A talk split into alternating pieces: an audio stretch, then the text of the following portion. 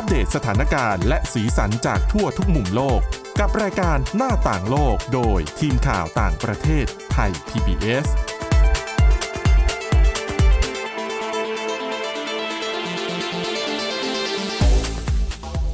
สวัสดีค่ะคุณผู้ฟังนี่คือรายการหน้าต่างโลกนะคะ เราก็จะนำเรื่องราวข่าวสารในต่างประเทศที่น่าสนใจมานำเสนอ เช่นนี้วันนี้ก็เช่นเดียวกันค่ะอะสำหรับวันนี้นะคะ พบกับคุณชลันทรโยธาสมุทร และดิฉันสวรักษ์จากวิวัฒนาคุณค่ะ สวัสดีค่ะ วันนี้นะคะ ไปดูเรื่องราวใกล้ๆ บ้านเราบ้านนะคะ ที่ประเทศกัมพูชาเอ่อค่ะปลายเดือนช่วงช่วงๆเดือนกรกฎาคมนี้เขากำลังจะมีการเลือกตั้ง ค่ะ ก็จะมีความคึกคักมากเป็นพิเศษที่นั่น ค่ะ แต่ถ้าใครใครติดตามเป็นแฟนเพจ Facebook ของนายกรัฐมนตรีฮุนเซนตอนนี้ไปค่ะ search ไม่เจอแล้วอะนะคะจริงหรือเปล่า Facebook อืมปิดไปแล้วนะคะ เพราะว่าดิฉันก็ยังก่อนหน้านี้ยังตามตามๆอยู่เพราะค่ะว่าบางทีสมเด็จฮุนเซนจะลงภาพครอบครัว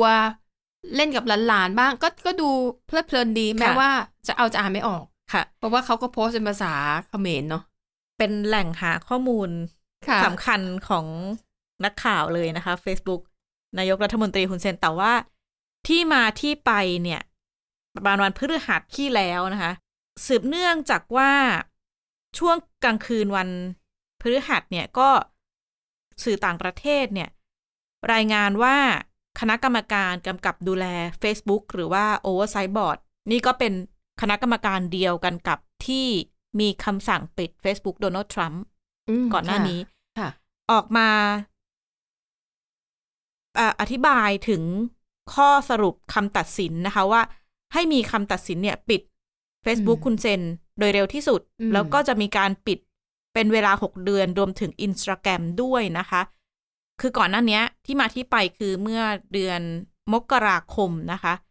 ฮุนเซนเองเนี่ย เวลาเขาออกไปพูดที่สาธารณะก็จะมีการไลฟ์ผ่านนี่แหละ ช่องทางหลักอ่าก็คือใช่ Facebook ค่ะ ตอนนั้นเนี่ยกำลังมีเรื่องมีราวมีความขัดแย้งกับพักแสงเทียน พักเพลิงเทียน Candlelight Party เนี่ยนะคะอืมเป็นพัก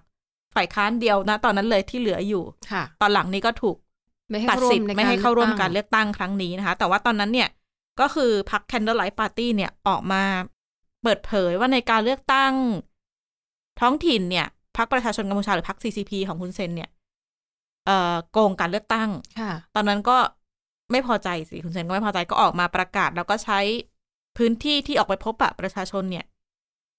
พูดในเชิงข่มขู่ว่าอื้อหือเลือกเอาจะเอาไม้หรือจะเอากฎหมายค่ะแล้วก็มีคำขู่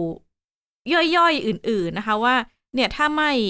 เลิกหาว่าเขาโกงการเลือกตั้งเนี่ย เดี๋ยวก็จะพาแก๊งอันธพาลไปเยี่ยมบ้านอะไรอืมประมาณนั้นก็คือเป็นคำพูดข่มขู่ชัดข่มขู่นำไปสู่ว่าหลังจากอัปโหลดขึ้น Facebook เนี่ยก็มีคนร้องเรียนไปตามระบบของ Facebook นะคะว่า ละเมิดกฎ มาตรฐานของชุมชนของ Facebook แต่ว่าณเวลานั้นเนี่ยคนที่รับเรื่องร้องเรียนก็ออกมาระบุว่าเออมันเป็น newsworthy คือมันเป็นเนื้อหาที่สำคัญต่อข่าวแล้วก็ไม่ได้มี action อะไร จนกระทั่งเรื่องเนี่ย ก็ถูกนำเสนอร้องเรียนต่อไปเรื่อยๆ จนไปถึงระดับ oversight board ๆค่ะของ Facebook แล้วก็มีคำตัดสินเมื่อ 29 มิถุนายนอืมที่ผ่านมาว่าให้มีการยุติเพจ Facebook ให้มีการเอาคลิป ยุติเป็นเวลา 6 เดือนนะคะ ก็ไม่ได้ไม่ได้แบบยุตินานไปตลอด แล้วก็ให้เอาคลิปวิดีโออันเนี้ยออกอืมหรือว่าคลิปค่ะวิดีโอที่ละเมิดมาตรฐานชุมชนออก แต่ว่าทีนี้ที่น่าสนใจก็คือ คุณเซนมาเหนือนะคะ หลังจากอือหือที่เอ่อรายงานเนี้ยไม่เท่าไหร่เองไม่ถึงประมาณสักชั่วโมงสองชั่วโมงคือฉันก็กำลังตามอยู่ว่าอ่าเนี่ยเดี๋ยวพรุ่งนี้จะได้เป็นข่าวแล้วค่ะอ้าวปิด Facebook ไปเฉยๆอ๋อเลยยังไงนะเธอปิดฉันไม่ได้หรอกเพราะฉันจะชิงปิดตัวเองไปก่อนเลยแล้วเขาก็ไปแถลงใน Telegram นะคะ ตอนนี้ใช้ค่ะ Telegram เยอะมาก ว่าสาเหตุที่เขาปิด Facebook ตัวเองเนี่ย ก็บอกว่าถึงแม้จะมีคนตาม 14 ล้านคนก็ตามเนี่ย แต่เขาอ้างว่าใน Facebook เนี่ยมันมีบัญชีปลอม ชื่อเขาเยอะค่ะมีปัญหาเยอะ แล้วก็มีช่องทางการสื่อสารอื่น ๆ ที่ดีกว่าอย่าง Telegram หรือว่า TikTok แล้วขอให้ประชาชนเข้าใจแล้วก็ไปตามเขาในช่องช่องทางอื่นใหม่อ้าวดิฉันต้องไปตามแล้วเทเลกรามอะก็นี่ก็เรียกได้ว่าเป็นการแก้เกมนะดิฉันก็ค่ะได้พูดคุยกับผู้เชี่ยวชาญทางการเมือง ศาสตราจารย์สุชาติบำรุงสุขจันทร์ก็บอกว่า น่าจะเป็นท่าที เรียกได้ว่ากันเสียหน้าเนาะปิดอืมก่อนชิงปิดค่ะแล้วก็คือถ้าตามมาตลอดเนี่ยเห็นได้ว่าคุณเซนเองก็เอ่อสร้างตัวตนในแพลตฟอร์มอื่น ๆ เยอะมากนะคะ เท่าที่ดิฉันได้ไปตามเนี่ยเอ่อมีเว็บไซต์เนาะเป็นของตัวเองค่ะ ช่อง YouTube อันนี้ข้อมูลอาจจะนั่นแล้ว แต่ว่าตอนที่ฉันดิฉันตามวันที่29เนี่ยก็มี subscriber ประมาณหนึ่งหมื่นกว่า ตอนนี้อาจจะเกือบถึงสองหมื่นแล้วมั้งคะทวิตเตอร์มีผู้ติดตามประมาณเก้าพันถึงอาจจะมากกว่านี้แล้วตอนนี้แล้วก็มีอินสตาแกรมน่าจะมีผู้ติดตามตอนนี้น่าจะถึงสองแสนแล้วนะคะ แล้วก็มีเปิดใช้งาน TikTok มีผู้ใช้มีผู้ติดตามเนี่ยสองสามหมื่นคนค่ะ แล้วก็มีการเปิดตัวนี้ด้วยแอปพลิเคชันฮุนเซนเราอืมต้องไปดาวน์โหลดนะคะมีแอปพลิเคชันเป็นของตัวเองจริงๆ แต่หน้าตาข้างในก็เหมือนเว็บไซต์เขาก็คือก็มีอัปเดตไปตามเอ่อแต่ว่าที่จะเรียกได้ว่า active สุดก็น่าจะเป็น Instagram ค่ะ มีไลฟ์ต่อทุกแบบสองชั่วโมงต่อวันอะไรอย่างนี้ตลอดเลยนะคะ ก็ค่ะอัปเดตสุดๆ ทีนี้ถ้าถามว่าตัว Facebook ของฮุนเซนเองเนี่ยก็เปิดใช้งานมาตั้งแต่ปี 2015โอ้ก็นานแปดปีนะ ใช้เรียกได้ว่าเป็นเอ่อ ผู้นำในอาเซียนแหละคนค่ะแรก ๆ ที่ใช้งานโซเชียลมีเดียอย่างแข่งขันนะคะค่ะแล้วก็อันนี้ก็เป็นช่องทางหลักเพราะว่าในกัมพูชาเนี่ย คล้ายๆกับไทยคล้ายๆกับพม่าก็คือคล้ายๆกับเมียนมาก็คือ Facebook นี่เป็นช่องทาง การสื่อสารหลักของอืมหลาย ๆ คนเลยทีเดียวก็ใช้เล่าหลาย ๆ อย่างนะวันหนึ่งเขาทำอะไรมีไลฟ์มีไปออกงานอะไรบ้างรวมไปถึงกิจกรรมทางการเมือง การทำงานเรื่องครอบครัวค่ะแล้วก็รวมไปถึงใช้ใช้ Facebook ของเขาเนี่ย เพื่อที่จะประนามอืมผู้คิดเห็นต่างในในหลาย ๆ ครั้งที่เราได้ยินนะคะ แต่ว่าหลาย ๆ คนก็สงสัย โอ้โห ผู้ติดตาม 14 ล้านเนี่ย แต่ในกัมพูชาเนี่ยมีประชากร 17 ล้านเนาะ แสดงว่าแบบสุดยอดอะสามารถค่ะครองแต่ว่า อันนี้ก็มีเสียงวิพากษ์วิจารณ์แหละว่าอะ ซื้อแน่นอนเลยซื้อไลค์แน่นอนบางจส่ริงวนๆปันปั้นได้นะคะค่ะหรืออย่างอย่างคนหนึ่งคนเนี่ยจริงๆเปิดได้สองสามบัญชีเลยนะ ที่เขาเรียกว่าแอคหลุมอะนะคะค่ะเอ่ออาจจะเป็นทีมงานของสมเด็จฮุนเซนเองก็ได้ค่ะแล้วก็เอาใช้วิธีเปิดแอคเคาท์แบบนี้ ดิฉันก็ได้พูดคุยกับรองศาสตราจารย์ ดร วิไลวัน จงวิไลเกษมนะคะ อาจารย์ประจำคณะวารสารศาสตร์และสื่อสารมวลชน มหาวิทยาลัยธรรมศาสตร์ ให้อาจารย์มองถึงกลยุทธ์วิธีการสื่อสารของ นายกรัฐมนตรีฮุนเซนค่ะอย่างไรก็ตามเนี่ยก็ถือว่าสมเด็จฮุนเซนก็ถือว่าเป็นถือว่าเป็นผู้นำเลยนะ ผู้นำประเทศในในแถบอาเซียนเลยที่มีการรู้จักกันใช้นะคะ การสื่อสารผ่านโซเชียลมีเดียแต่อาจารย์เชื่อว่าเขามีหลังบ้านที่ดี เขามีฝ่ายกลยุทธ์การสื่อสารที่ดี เพราะเขารู้ว่าเขากำลังคุยกับใคร กลุ่มเป้าหมายเขาคือใคร กลุ่มเป้าหมายของเขาคือผู้ใช้แรงงาน นะคะ อันที่สองค่ะเขารู้ว่ากลุ่มเป้าหมายของเขาเนี่ยผู้ใช้แรงงานอยากจะได้ยินอะไร ดังนั้นสิ่งที่เขาสื่อสารออกไปถึงทำให้มีคนตามเขาจำนวนมากๆ เพราะเขาพูดถึงอะไรคะเขาก็ต้องพูดถึงผลประโยชน์ของผู้ใช้แรงงาน ก็เรียกได้ว่าก็คงต้องติดตามนะคะว่า เปลี่ยนแพลตฟอร์มไปแล้ว ที่น่าสนใจก็คือหลาย ๆ แพลตฟอร์มเนี่ย มันเป็นแพลตฟอร์มที่ จะเรียกว่าปิดไหมหมายถึงว่าคนที่สนใจอืมเท่านั้นเนี่ยก็จะไปตามค่ะนักวิชาการก็มองว่าน่ากังวลเนาะเพราะว่ามันอาจจะนำไปสู่ปัญหาที่เรียกได้ว่า ห้องแห่งเสียงสะท้อนอืมเอ่อ echo chamber ที่ค่ะสมมติว่าเวลาเราเราชอบ แนวคิดนักการเมืองใดนักการเมืองหนึ่ง เราก็จะไปตามแล้วเราก็จะไม่ได้ ดูประเด็นอื่นรอบอ๋อรอบตัวที่เกิดขึ้น ก็เหมือนเราก็จะเลือกฟังแต่สิ่งที่เราอยากฟังคนที่มีแนวความค่ะคิดเดียวกับเรา ดังนั้นเราก็จะไม่ได้ไปสำรวจความเห็นอื่น ๆ ที่มันหลากหลายไปจากความเชื่อของเรา แล้วแล้วที่น่ากังวลก็คือ หลาย ๆ ครั้งที่มันจะมีประเด็นที่กลุ่มผู้สนับสนุนฮุนเซนเนี่ยค่ะไม่ว่าจะเป็นกลุ่มขับมอเตอร์ไซค์กลุ่มอะไรเงี้ยที่พอฟังถ้อยแถลงว่าเออเดี๋ยวจะส่งอืมแก๊งสเตอร์ไปติดตามอะไรเงี้ย มันเกิดเหตุการณ์เหล่านั้นขึ้นจริง ๆ หรือว่าค่ะกรณีไปทำร้ายผู้เห็นต่างค่ะเอ่อนักวิเคราะห์การสื่อสารการเมืองก็บอกว่าสถานการณ์เช่นเนี้ยน่ากังวลนะคะแล้วก็ไม่ได้เกิดขึ้นเฉพาะกัมพูชาเห็นได้ชัดในในหลาย ๆ ประเทศอย่าง เมียนมาเองก็ตามหรือแม้กระทั่งเมืองไทยเองที่ พอมันเกิดฟังแต่เสียงกลุ่มเดียวเนี่ยอ่าไม่ฟังใช่ข้อมูลของใช่อื่น แล้วค่ะถ้าเกิดพูดไปปุ๊บ มันขยายต่อไปสู่การกระทำจริง ๆ เนี่ย มันอืมก็เป็นสถานการณ์ที่น่ากังวลค่ะ และอย่าลืมนะคะว่าถ้าหากในกรณีของกัมพูชาคนที่พูดนี่คือผู้นำประเทศค่ะซึ่งพูดได้เลยว่าเขามีอำนาจสูงสุดค่ะ คนกลุ่มนี้ก็อาจจะคิดว่าอ้าวในเมื่อ ฉันก็ปฏิบัติตามนโยบาย แนวทางของผู้นำประเทศ ก็อาจจะได้ใจอะพูดง่ายๆก็คิดว่าเอออาจจะได้รับการปกป้อง หรืออาจจะได้รับการค่ะอนุโลมในเรื่องของโทษทางกฎหมาย ดังนั้นก็ประมาทไม่ได้นะคะ ยิ่งใกล้เลือกตั้งนี่ค่ะไม่รู้ว่าอะไรมันจะ เกิดขึ้นมาอีก ก็เป็นเสียงสะท้อนนะคะของผู้เชี่ยวชาญ แน่นอนค่ะ คนจะต้องตาม ไม่ว่าไม่ว่าสมเด็จฮุนเซนจะย้ายแพลตฟอร์มไปอยู่แพลตฟอร์มไหน เขาก็จะมี FC ของเขามีแฟนคลับของเขา ที่ชื่นชอบในสิ่งที่ สมเด็จฮุนเซนพูด ตรงกับจริตของเขาตรงกับความต้องการของเขาตรงกับอคติของเขา ก็จะตามสมเด็จฮุนเซนไปที่แพลตฟอร์มนั้น มันจะเกิดอะไรเกิดขึ้นคะมันเกิดห้องห้องแห่งเสียงสะท้อนเนาะมันก็จะเป็น echo chamber แห่งเสียงสะท้อนตรงนั้น ตรงนี้ค่ะ คือสิ่งที่น่ากลัว ยิ่งถ้าเกิดแพลตฟอร์ม ยิ่งถ้าเกิดว่าห้องแห่งเสียงสะท้อนนั้นน่ะมีแต่ความรุนแรง แล้วก่อให้เกิดความแตกแยก ตรงนั้นน่ะมันจะนำพาไปซึ่งเอ่อความรุนแรงที่ที่ขยายออกมาจากแค่ห้องแห่งเสียงสะท้อนตรงนั้น ก็เป็นสถานการณ์นะคะแต่ว่าอีกด้านก็เห็นการเคลื่อนไหว ใหญ่ๆแล้วค่ะ ในในการเมืองกัมพูชาที่เตรียมพร้อมสำหรับการเลือกตั้งมีการออกมาประกาศ นโยบายอืมเศรษฐกิจเรียกชัดๆเลยฮุนเซนนิสฮุนเซนนิซึมนะคะ ก็ออกมาค่ะประกาศว่า ที่แน่ ๆ ต้องการให้เห็นความเสถียรภาพค่ะทางการเมืองการปกครองเอ่อแล้วก็ย้ำว่าจะเดินหน้าป้องกัน แก้ปัญหาเศรษฐกิจป้องกันไม่ให้เกิดสิ่งที่คุณเซนเรียกว่าบอมของเศรษฐกิจที่อาจจะเกิดขึ้น แล้วก็จะเดินหน้าเรื่องลดอัตราเงินเฟ้อต่าง ๆ นะคะ นี่ก็เป็นนโยบายที่เขาประกาศ แต่ก็แน่นอนค่ะ ไม่ต้องเดาผู้ชนะละก็ไม่ต้องเดาไม่ต้องเดาเพราะเหลือพักเดียวนะคะ แข่งขันค่ะเป็นอีกเป็นอีกปีหนึ่งที่เราจะเห็น การเลือกตั้งแบบพักเดียวเกิดขึ้นเหมือนปี 2018 อืมค่ะ ค่ะ อะ นั่นก็คือสะท้อนให้เห็นนะคะ ว่าโอ้บรรยากาศการเลือกตั้งช่วงนี้เอ่อกัมพูชาก็น่าจับตาของค่ะไทยเองก็น่าสนใจไม่น้อยค่ะนะคะอ่าแน่นอนนะคะ ในช่วงของการ ไม่ว่าจะยุคเนี้ยคือไม่ว่าจะเป็นการกิจกรรมอะไรก็แล้ว แต่การแสดงความคิดเห็นในทวิตเตอร์ต้องยอมรับเลยว่าเป็นหนึ่งในสื่อหลักที่ เวลาเกิดข่าวด่วนเหตุเหตุด่วนค่ะเหตุร้าย และอยากรู้เนี่ย หรือบางทีเป็นแค่กระแสข่าวลือและอยากรู้ว่าเอ๊ะแล้วจริง ๆ เนี่ย ข้อมูลในตอนเนี้ย หรือว่าคนนั้นคนนี้ที่เคยเป็นผู้เชี่ยวชาญด้านนั้นด้านนี้เนี่ยค่ะเขาพูดว่ายังไงใน Twitter นะคะ ก็จะเป็นแหล่งข้อมูลสำคัญ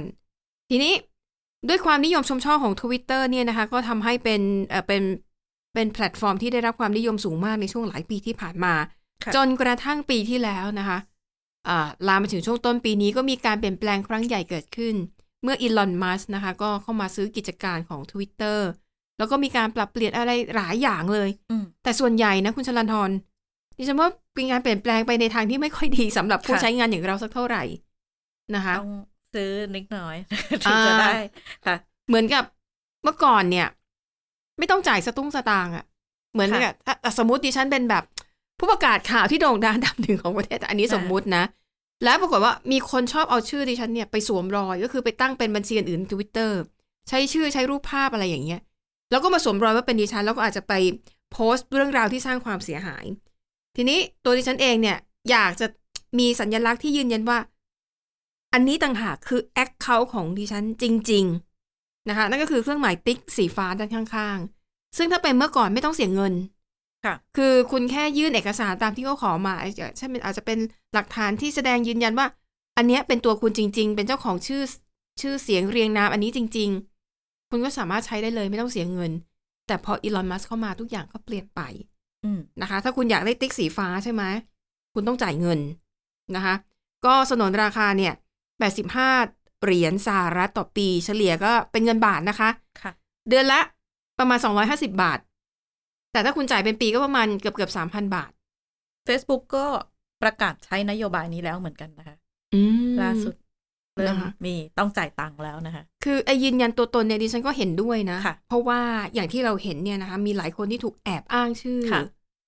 ไปเป็นโรแมนต์แกมบ้างคือไปหลอกอืมลวงเขาบ้าง ไปหลอกให้รักหลอกให้ลงทุนบ้างค่ะหรือบางทีก็คือทำอะไรที่มันไม่ดีโดยที่เจ้าตัวเนี่ยเขาไม่รู้เรื่องอะนะคะค่ะ นั่นก็คือการเปลี่ยนแปลงที่เกิดขึ้นของ Twitter ล่าสุดค่ะ เปลี่ยนอีกแล้ว ในแง่ที่อาจจะไม่ค่อยดีต่อผู้ใช้งานสักค่ะเท่าไหร่นะคะ นั่นก็คือ Twitter เนี่ยจำกัดการอ่านอืมข้อความ คือถ้าอย่างเป็นทุกวันเนี้ยคุณจะอ่านเท่าไหร่ คุณจะไถหน้า Twitter เท่าไหร่ไถไปได้เลย ไม่ได้มีข้อห้ามค่ะแต่อีลอนมัสเนี่ยประกาศแล้วนะคะว่าจะจำกัดการมองเห็นของเรา นะคะ ก็คือหนึ่งสำหรับผู้ใช้งานรายใหม่นะคะค่ะที่ไม่ได้รับการยืนยันก็คือเป็นแบบคนธรรมดาทั่วไปอ่าจะอ่านทวิตได้ห้าร้อยทวิตต่อวันค่ะนะคะ ส่วน ผู้ใช้งานที่ได้รับการยืนยันเนี่ยนะคะ แล้วก็มีอาจจะมีติ๊กสีฟ้าเนี่ยค่ะอ่านได้ถึงหนึ่งหมื่นทวิตต่อวันอืมแต่ว่าเรื่องของกำหนดเวลาเนี่ย มันยังยังไม่ได้มีการประกาศชัดเจนเดี๋ยวคงต้องติดตามกันต่อไปค่ะนะคะทำไมถึงต้อง เอ่อประกาศใช้มาตรการนี้นะคะ คืออีลอนมัสเนี่ยเขาอ้างว่า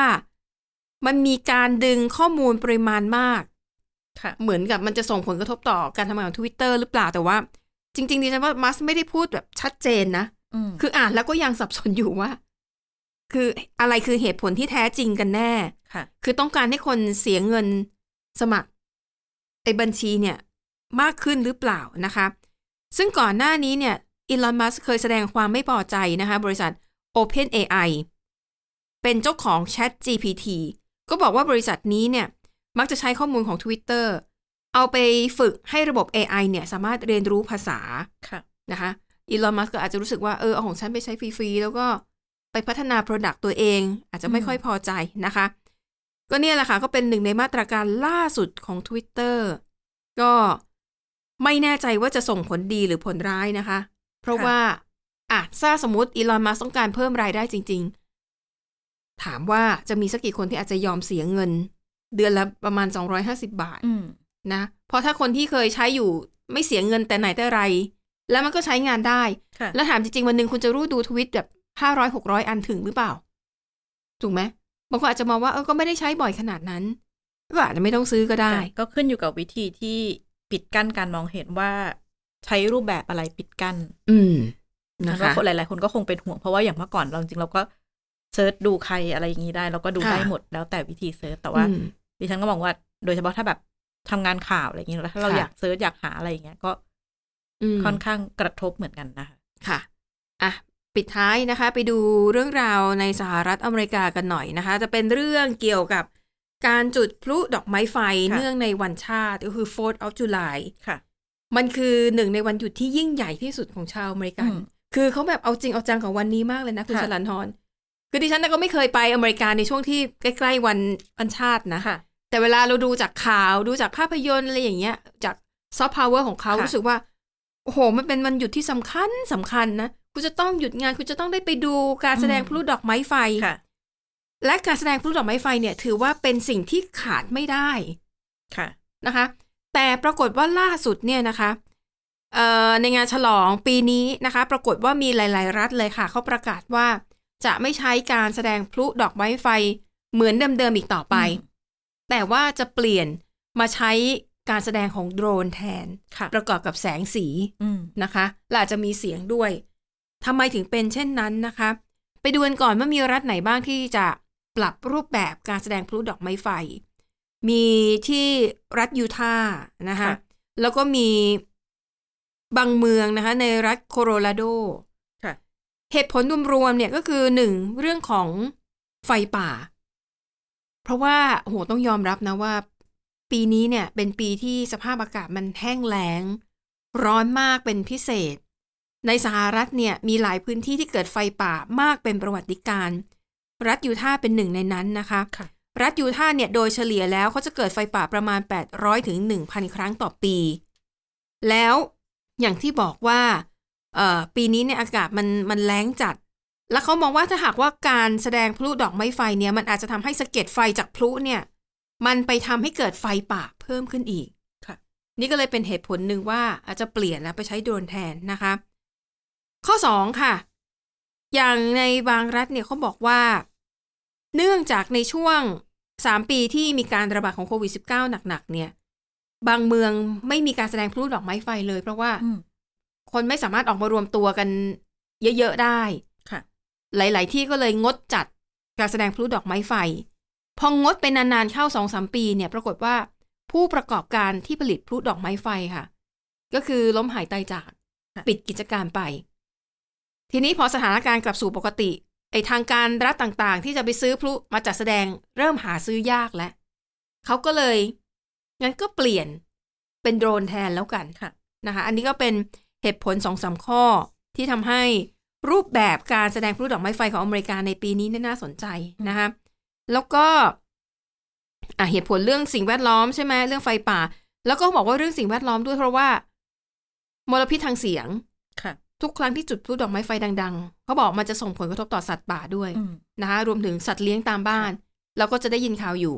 แมวสุนัขพอได้ยินเสียงพลุดัง ๆ ก็ตกใจวิ่งเตลิดออกนอกค่ะบ้านไป แล้วก็บอกว่า คนที่มีปัญหามีอาการซึมเศร้าอืมมีปัญหาเรื่องสุขภาพจิตเนี่ย การที่เขาได้ยินเสียงดังมาก ๆ หรือคนที่เคยประสบ เหตุการณ์ที่มันรุนแรงมาก่อน แล้วก็ยังจำฝังใจนะคะ ดังนั้นเนี่ย การที่งดแสดงพลุดอกไม้ไฟแบบ แบบ traditional แบบธรรมดาเนี่ย น่าจะส่งผลอืมดีมากกว่าค่ะนะคะ แต่หลาย ๆ รัฐเนี่ยเขาก็ยอมรับนะคะว่านี่ก็เป็นการตัดสินใจที่ไม่ง่ายเลย อืมเพราะมันเป็นสิ่งที่เขาทำกันมาเป็นสิบสิบปีอะค่ะทั้งไฟทั้งแสงสีมีเทศกาลเหมือนกับคนออกมาใช้ชีวิตกลางแจ้งร่วมกัน แต่ถ้าวันหนึ่งต้องเปลี่ยนไปเป็นโดรนเนี่ยเขาก็กลัวว่าบรรยากาศความคึกคักความสนุกสนาน มันอาจจะไม่เท่าของเดิมนะคะ แต่อย่างที่บอกว่าว่าเรื่องนี้เนี่ย คงจะต้อง ค่อยๆทำอย่างค่อยเป็นค่อยไป ค่ะ คืออันนี้จะขึ้นอยู่กับการการตัดสินใจของแต่ละเมืองนะ อืมเพราะว่างานฉลองวันชาตินี่คือ มันเป็นเอกเทศไง ใครอยากจัดแบบไหนก็ก็จัดได้ แต่ต้องบอกนะคะคุณผู้ฟังว่า การแสดงโดรน